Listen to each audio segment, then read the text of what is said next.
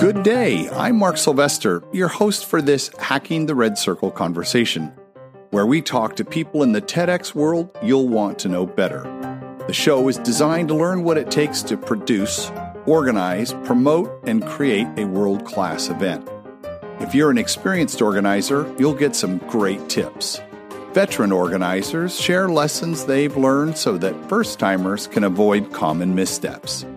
There are hundreds of amazing people in the TEDx universe, and we talk to a lot of them.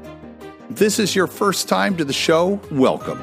We produce Hacking the Red Circle every week. You'll want to subscribe so you don't miss any upcoming episodes. Now, on with the show. Hey, everybody. Uh, welcome back to the show. I have teleported myself to another part of the planet. Uh, again, one of the best parts of this show is the geography lesson.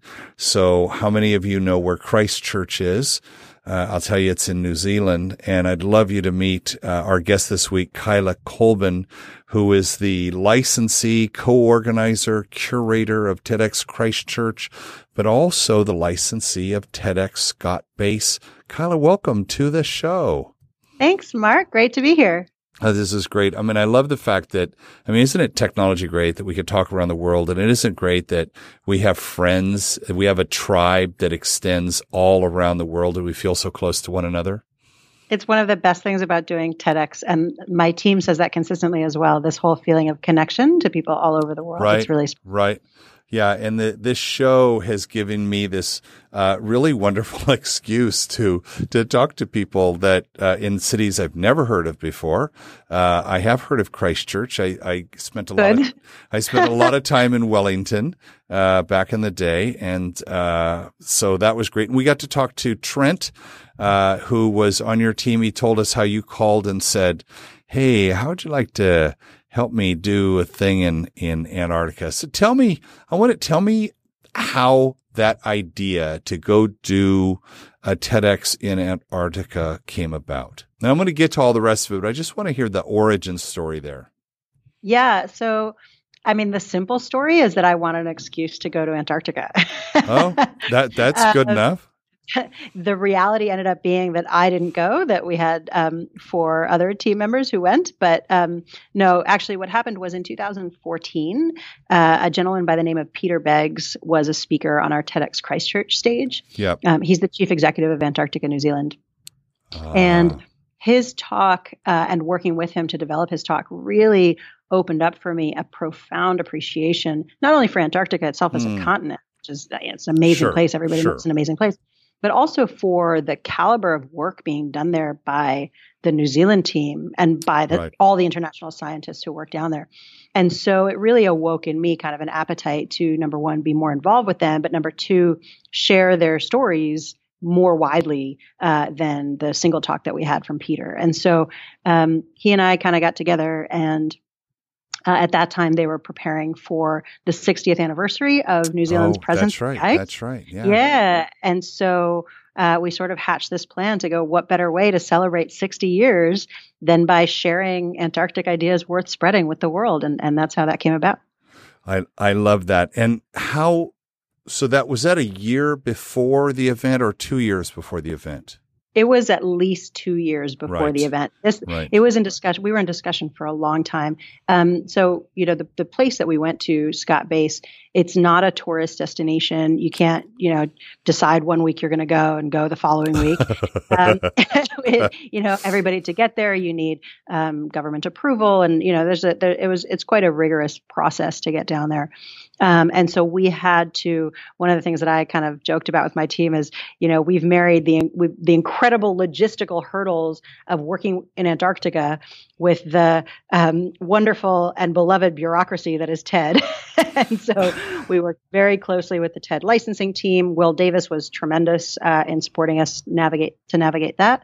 Um, and very closely with the New Zealand Antarctic Program and the New Zealand government to make it all possible.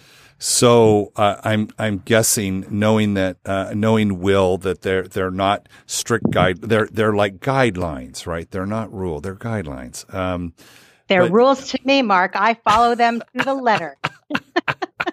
we call it compliance around here, especially on air. Yes. I love that. Will, I hope you're listening. Um, the, so the rule then, the one rule that I, the most obvious one is that you have to live in the city where you yeah. are, right? And so that was the first dispensation you had to get, right? And so Yeah, so Will and I had a big conversation about that and he said, course. you know, isn't there someone who lives there who could do this? Uh, and I said, well, no, no nobody lives there, you know. It's everybody's transitory. It's just a question of how transitory you are. Um, and so uh, you know, I don't uh, I don't like to talk about the dis- the dispensation we got from them in this regard because I fully understand from the licensing team's perspective. Yeah, sure, sure, every sure, time they give a dispensation, they're kind of opening the door for a thousand people to call yeah. them and say, "Hey, you did it for yeah. these guys." So, so, uh, so this was definitely a very, very particular situation. Um, but because no, you know, it's like if we were to do a, a, TEDx International Space Station, like, you know, nobody lives there. You can only have people who are visiting. So um, you kind of have to make do with what you've got. You, well, you know, you've listened to the show that at the end of the show, I ask where people want to go to a TEDx, and someone said ISS. And yeah. we had the, uh, uh, I'm not sure. I'll have to go look because we've done almost 50 shows now.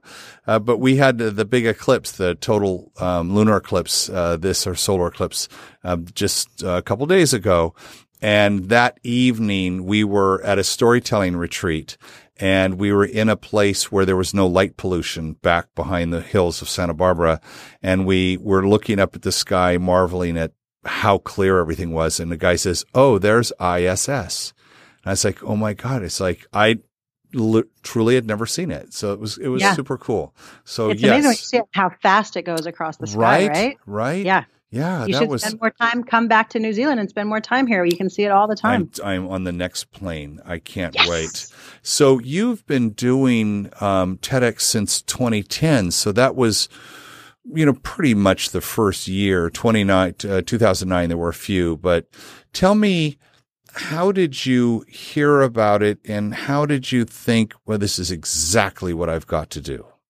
Well, so in 2009, I set a goal to speak at TED. And when I set that goal, um, my friend Helena said to me, What are you going to speak about? And I said, I have no idea. Sure. and then sure. I said, But I do know that the people who speak at TED share two things. Uh, they all have two things in common. Um, one is that they are world class public speakers, and two is that they are making the world a better place. Okay. And so I don't know what I'm going to speak about, but from now on, I'm going to do, I'm going to take advantage of every opportunity I can get to become a better public speaker or to make the world a better place or both. and so Helena says, no problem. I'll make you a map. And so she emails me and she goes, Here's your map. And it was a single PowerPoint slide. What? On the left hand corner of the slide, it had Kaila 2009. On the top right hand corner of the slide, it had the TED logo. And then it had two squiggly arrows coming off of my name, sort of vaguely pointing up and to the right, but not exactly at the logo. And the whole rest of the slide was blank. And wow. she said, here's, here's your map. Here's how you're going to get there. And I said, awesome. So I printed it out and I put it on the wall.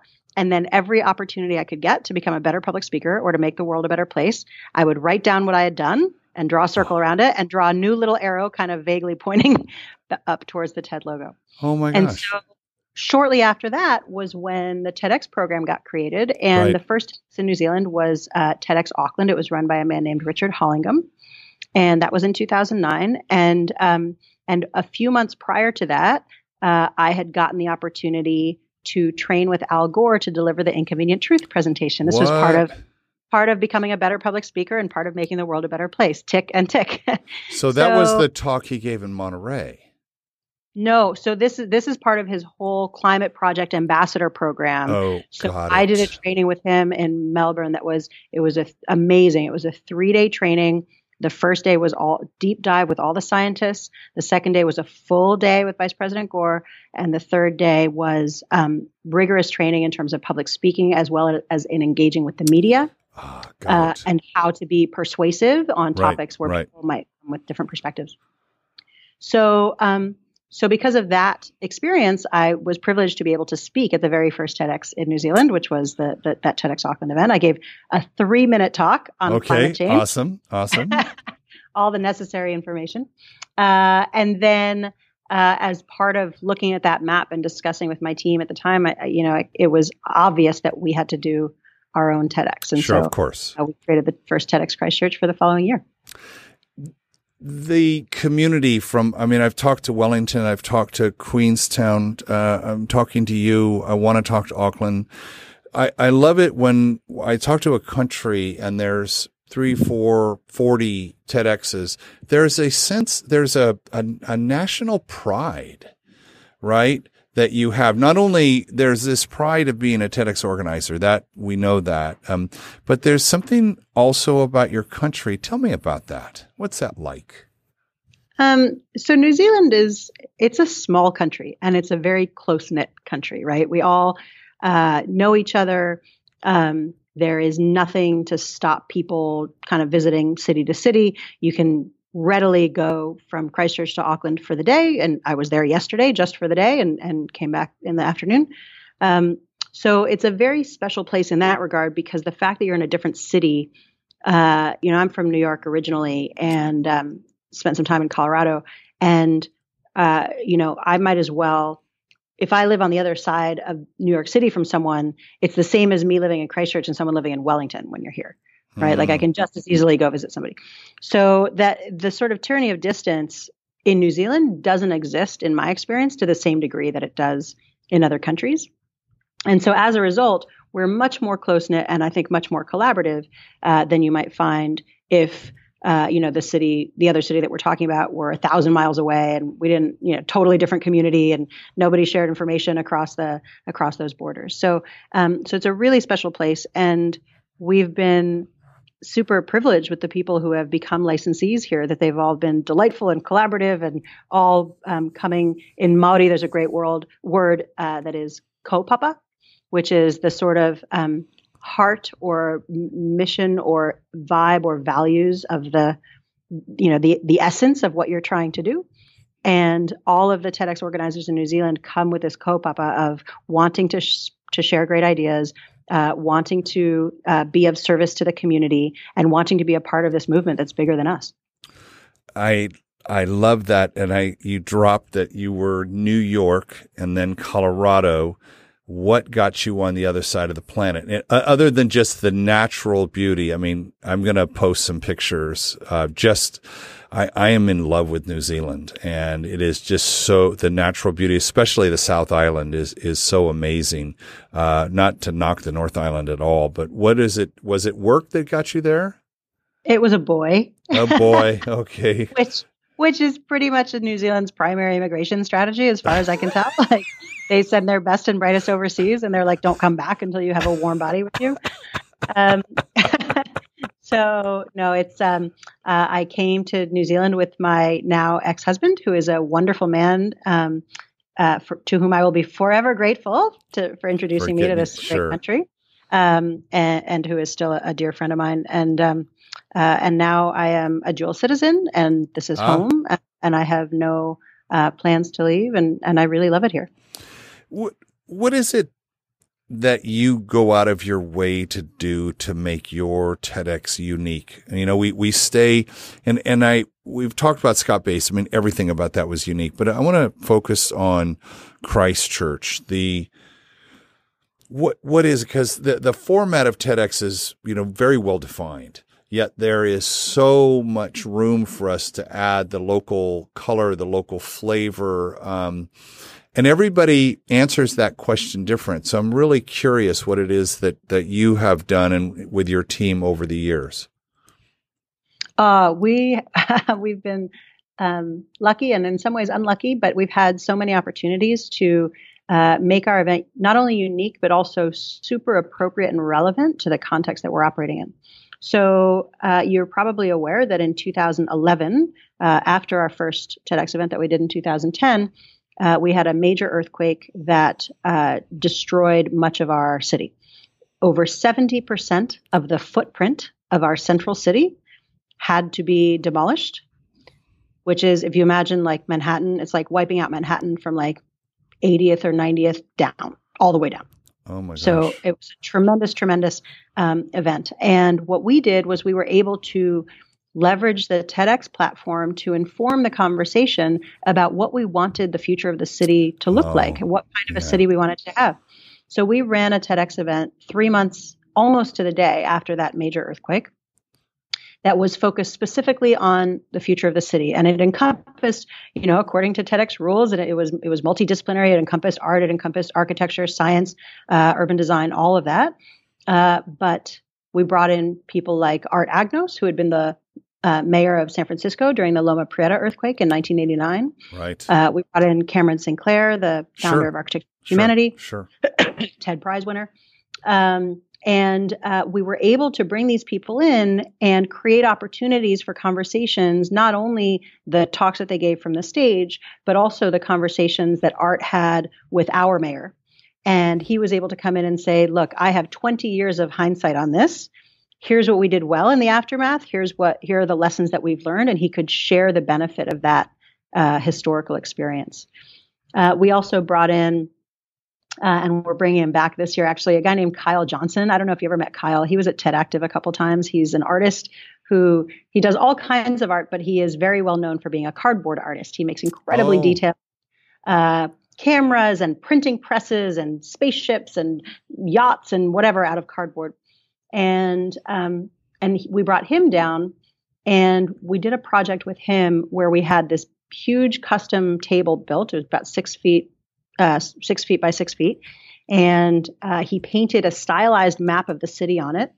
And he gave a talk at our event. And then we did a two day workshop open to the general public. Anybody could come, didn't have to have been at our, at our event, where eh, he had all his materials and all his techniques and anyone could build buildings or trees or whatever they wanted and co-create a fantasy interpretation of the city. Wow. And so this was at a time where pretty much everything was shut down and it was all rubble or deconstruction or, you know, kind of depressing and rules and argue, government bureaucracy and all sorts of like everything was restricted and, and tight and felt impossible. And here we had this opportunity where everything was possible. You could build whatever you want. People had spaceships landing in the middle of our main, you know, people, some somebody people would build uh, somebody built an almost exact replica of our then police station which was a tall building that was on a lean and so they built the oh. cardboard version on a lean and then someone else built a trebuchet like a like a can uh, sure, uh, sure, sure. catapult aiming at it you know, and you could do whatever you wanted. People built a railway system throughout this city. It was absolutely incredible. We had over a thousand people come through, including the mayor. We had, you know, company executives. We had little kids. People got so into their creations, and that was on display for a good two years in uh, the building of the press, which is our major newspaper, in our city council building. Um, and it was just a wonderful expression of creativity from the, the citizens of Christchurch. That's such, such a TED thing to do. Will you send links to pictures? I'd love to have some pictures of that uh, to put in. And I'm I'm thinking here in Santa Barbara in 1925 we lost a third of the city, and the city elders all came together and said, what do we want to be? We have this unique opportunity. Nature has given us a unique opportunity to not look like a Midwestern city, which it did at the time. And it is now one of the, you know, beautiful jewels, uh, of California for sure. Uh, I'm, I'm curious. I'm just imagining that 90 days from the earthquake till your event, and that was the, your second year, here you're like, oh my gosh. It, it, so you uh, certainly had the, the decision, you know, do we stay or do we go? I mean, it, no one would have faulted you had you said, hey, let's just push it a year. What was that conversation like with the core team? Well, so it was even crazier than you think. So, first of all, when the quake hit, I wasn't in Christchurch, I was in Florida. And I was on my way to TED Active. And at TED Active, um, they had given me a spot in the TED U program. So I had a three minute speaking slot sure. that I had prepared a talk for uh, and auditioned with and, and, been accepted for. And uh, I arrived in California with uh, knowing that our, our, city was in pieces and our people were struggling and oh from afar to help people out by you know we made our home available to people who who had been made homeless. We had uh, we were topping up people's uh, phones so that they could keep working and you know whatever minimal minimal thing we could do uh, to to be supported from afar. And so one of the things that happened was that Kelly uh, Stoetzel allowed me to change the topic of my talk at the last minute to talk instead about what had just happened in Christchurch and wow. what my hopes wow. city. So I spoke at, at TED Active uh, in 2011, and I shared uh, the devastation that we had just experienced, and I also shared my belief that uh, the rubble of our city might also contain its promise, and that we have this opportunity to reimagine the city, and that it is now up to us to to engage in that reimagining. Uh, and so, as a result of that talk, uh, you know, a lot of people came up to me afterwards, and they were like, uh, how can I help? I was like, ah, I don't know. I'm not in charge. You know, I'm not a, I'm not a politician. I'm not right, a, right. a counselor. I'm not an architect. I'm not like, I'm none of those things. I'm not in charge of anything. And I, so, so I spent a lot of time thinking about, okay, what is the contribution that I can make in this area? And the contribution that I can make is, uh, the off, this offering is a, is a TEDx that is specifically focused on the future of the city. So I got back to Christchurch on the 7th of March and uh, met up with our core team and said we want to do this and and they all agreed immediately we all want to do this it all came together super super fast and in the meantime so the earthquake was the 22nd of february and our event was the 21st of may in the beginning of april I got notified that a startup that I was a founder shareholder of and chief marketing officer of at that time had been accepted to a Techstars Venture Accelerator program oh, no. in Cambridge, England, oh, no. and that I had to be on a plane on the 29th of April to London to begin this program. And so I did that, and this is this is the only reason that I know that the 29th of April 2011 was the day that Wills and Kate got married because I landed in London on that day, and, uh, and and I got to to Cambridge, and we I would spend you know, eight in the morning until six at night, uh, doing this accelerator program. And then uh, I'd grab a bite to eat and maybe a nap or something. And then uh, 8 p.m. until two in the morning or so was my kind of New Zealand shift working on the TEDx. And we had an absolutely incredible team in New Zealand who who turned themselves inside out to pull it together. Uh, a guy named Raf Manji, Aurélie Viotto, a lady from France who had shown up, an angel from France who had shown up to pitch in and ended up just doing. You know how it is when you pull the team together. Yep, yep. Everyone just shows up with their whole selves. Uh, it was really just incredible, and um, and I came back. I came back to New Zealand two days before the event um, attended the VIP function, attended the event, and the next day got back on a plane back to London. And um, yeah, we we we made our offering, and uh, and I think it was I think it was of benefit to the people of Christchurch, which is why we wanted to do it. Right now, I'm going to crown that the most the coolest uh, answer to the question of what makes your TEDx unique. And you also got to put another dot on your map, your 2000 uh, map for Kaila, because uh, you got to speak. Uh, you've done a couple. Now, how many TED Talks have you done? You've done those two. You did the um, the the Al Gore one. You did the uh, TED Active uh, TED U talk. Got it. Um, what's you've had a lot of having an earthquake is a big surprise, but what's been the biggest surprise for you in, in running this? Mean, now I know that you're a marketing person, so there's certain things, certain expectations you have. What's been the biggest surprise at TEDx Christchurch?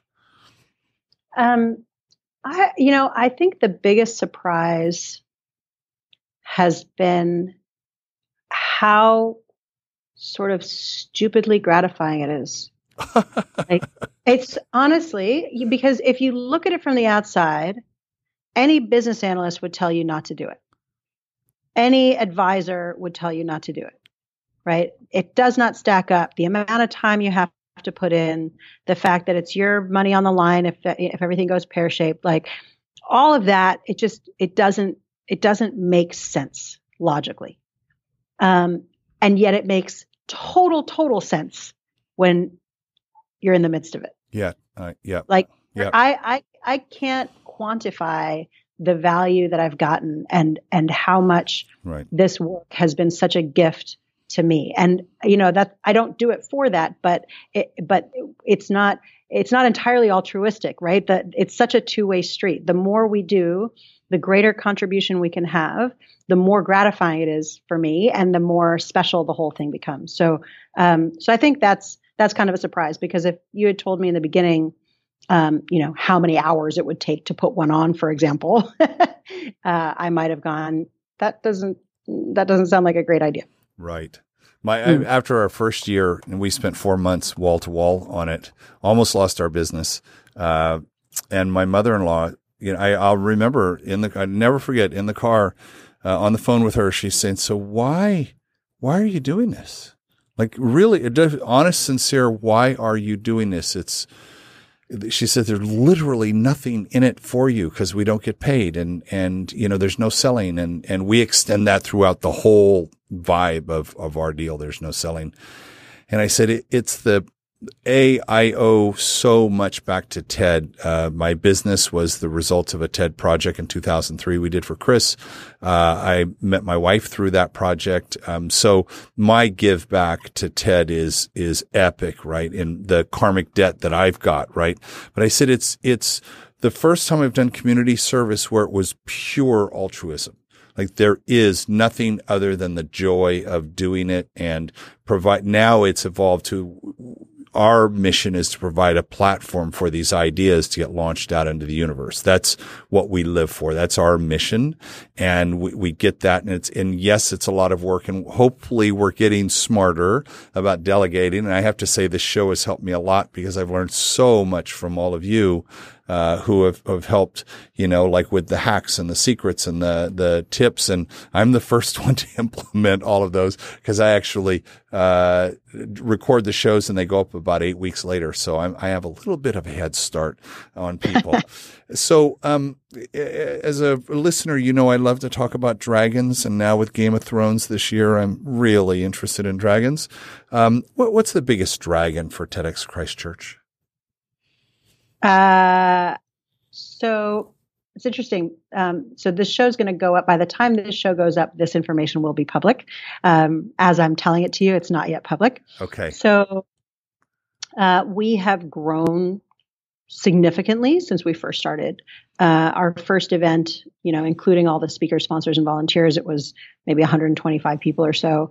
Um, and our event for the past two years has been 1,250 people. So, um, so we've grown by a factor of 10. Yeah. We've grown all of the ancillary production by a similar factor. So, uh, so the event now has uh, a village associated with it. Oh. It's got uh, bookstores. It's got tech demos. It's got baristas all day long. It's got uh, amazing goodie bags. We we put on a very high production value event, um, and if you were again if you were to look at it from the outside and go well they started with this you know 100 and some people event and then they went to 700 people for the earthquake ones. And then they went from there to the isaac theater royal which is the most beautiful theater we have which is 1250 people. Then where are they going to go next? Well they'd have to go to the arena and do a you know level two kind of multi-day event and you know keep making it bigger and bigger and bigger and better and we uh, took a hard look at it this year and said, actually, that would be a dragon for us. That would be a dangerous oh, got it. way to go. And our job is not to do what is obvious. Our job is to make people think. And so this year, we're actually stripping it right back. We're doing a much more intimate event. Um, we're hosting it at an incredible venue, which is a beautiful theater. That's uh, it's theater in the half round with steeply raked seats, so it it feels I, almost I like a that. like the actor studio or like a studio sessions or an mm-hmm. unplugged uh, session or something like that. And uh, and it's a half day event and there's no village and we're really just focusing on making sure that the it's the pure experience of the idea is worth spreading. How, how so, many how many people? 240.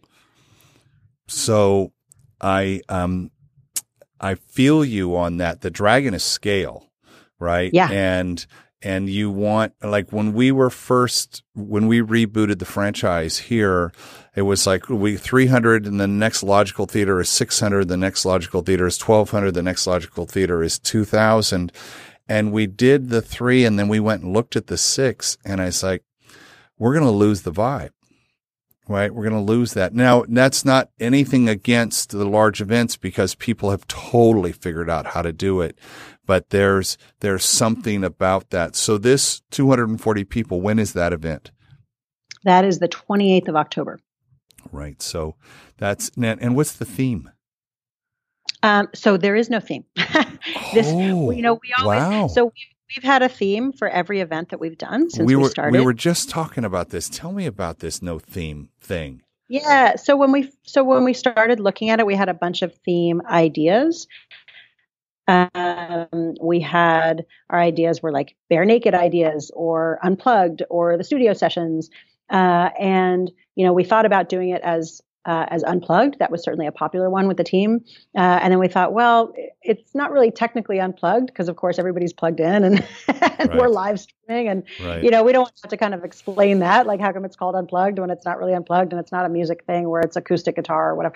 So we just thought, you know what, our whole thing is on stripping everything back this year and keeping it clean and simple and just the focus on uh, on the ideas and that experience. So no theme. See, so that that is a theme that's just yeah. very, very meta to not it's have like a theme. Clean skin. I, lo- I love it. Well, because we, there's, I had a, a, conversation earlier today about, you know, uh, with Norberto from uh, TEDx Porto, where they actually announce next year's theme at the third session of the current year. And I just can't even hold the space in my head to have themes that close together. It's just really challenging for me. So I love the fact there isn't a theme. Uh, when when I, we can I just say on that topic because I course. feel that I'm the same as you, and I'm so so impressed when people are like you know a year like right. they've got this event going and they've got the next event going as well. Uh, and for us, it always takes a few months to recover from course, an event. Of course. And one of the things that happened this year was we had our TEDx event, TEDx Christchurch last year, and then of course we had TEDx Scott Base in January. Right, right. so in terms of getting started this year, we were you know, we, it, it, was it definitely was a, a, bit later than we otherwise would. But we're actually we're really happy with where we got to. We feel really good about this. Nice, it feels nice, the right thing to do, and, and I'm super excited to share the day with people.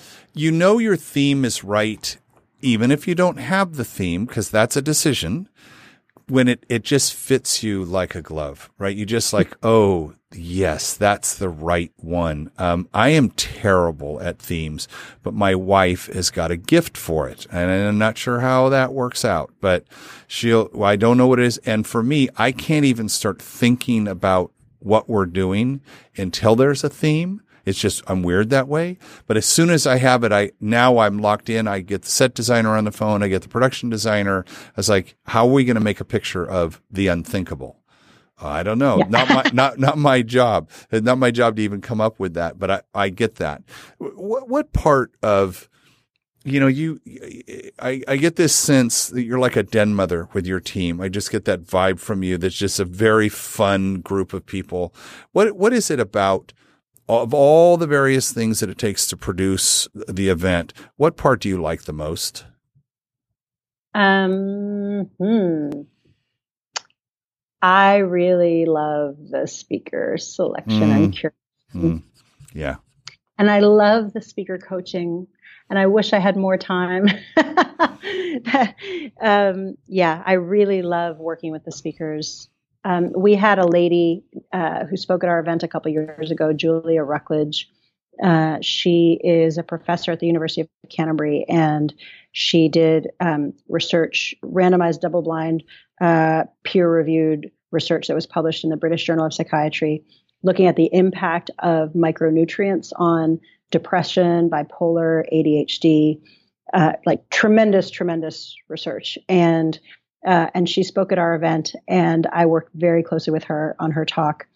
Um, and she worked so hard on on creating this talk, and where she got to uh, for our event was a presentation of that material that uh, she had never offered in public before. Wow! Um, and that that talk has, I want to say, close to 700,000 views now and it's it's information that literally can change people's lives hmm. and i look at that and go that is why we do what yeah, we do yeah. because through this platform we can amplify somebody like that and support her to present her message yep. in such a way that it gets heard and amplified yeah, yeah. Um, and i just love that i just love that as well as in 2009 setting a map for yourself of being a world class public speaker, making the world a better place. I would say check, check, because you get to work with world class public speakers now. So that's, you know, one of the things we learn is we like to surround ourselves with the best, right? Let's, let's hang out with a really good posse, you know, really good people and being involved in a TEDx. So listener, if you are not involved in a TEDx, there's a team near you that would love, there's a, there's a U-sized hole at that team that you would fit into perfectly and you can go experience what this is is like because it is so much fun. What what advice would you give? Let's let's uh, tailor this question for someone who's not been involved, but they're listening to the show because for some reason they they someone told them how awesome it is. What advice would you give someone that would, uh, notwithstanding what you said of how much work this is, for them to go step up and and be a part of a TEDx team? Um, so I, it's a great question. What advice would I give them? Um, the first thing is just do it. Just, just do, do it. it. Just get involved. Yep, absolutely. Step up, get involved, um, be a part of it. Uh, the second thing is that one of the greatest things about being involved with this is it is an opportunity to really be accountable for yourself. So sometimes people in their jobs at work or whatever, you know, they have a very mm, hierarchical structure, very kind of management heavy or whatever. And this is an opportunity for people to exercise uh, leadership and mm-hmm. and because of that it's often a tremendous gift for people. So that would be that would be my main advice is take advantage of this opportunity to demonstrate your own leadership your own accountability your own skills your own gifts that, uh, and be part of a team that's all doing the same thing. That's some wisdom there um, I, I know you've got to get going, so I have two quick questions for you. One is, um, I, in this show, in this little universe I live in, I'm able to take the red circle and turn it into a magic red carpet. And you and I can fly to any TEDx in the world. Now, you know how many people wanted to fly to Scott Base. So you, you okay, you did that. So where, where are you and I flying? I would love to go to TEDx Vilnius. I think they do such a great job, and I am so impressed with them all the time. And I would like to go to Lithuania. And um, they are probably listening, and they're going to save a seat for you. My last question for you, quickly, and this is this is the one where I think there's the most value, which is what's the best hack? What's that thing that you can do that makes the event surprisingly amazing, but you didn't spend a penny. It was an intentioned thing you did. Um, well, I'm going to give you a hack. I'm speaking directly to TEDx organizers here. Now, we all know that this event is not about making money. None of us makes money from it. We're not allowed to make money from it. Yeah. Um, I know talking to TEDx organizers around the world that we all have the same kind of budget struggles. Um, so here is a hack um, offer if you if, if you can, uh, especially if you I think you need to have a TEDx two uh, level two license to be able to offer this. But if you have a level two license, offer a ticket category that is significantly more expensive than your other ticket categories, and call it a donor ticket or a champion ticket. And what I have, we've offered this, and we don't sell a lot of them, you know, five to 10 of these. Um, but what I have been told by people is, you know, there are people who've come to me and they said, I would love to help you organize this if I had the bandwidth, but I don't. And I'm so grateful that I can buy this ticket and support you in this way. So it's a way of allowing almost individuals to sort of sponsor your event. And, um, you know, one of the things that I've learned from my sister, who is an ex spend money with you, let them. so you cut out just a second. So if someone wants to spend money with you, let them. Yes, exactly. Oh, I love it.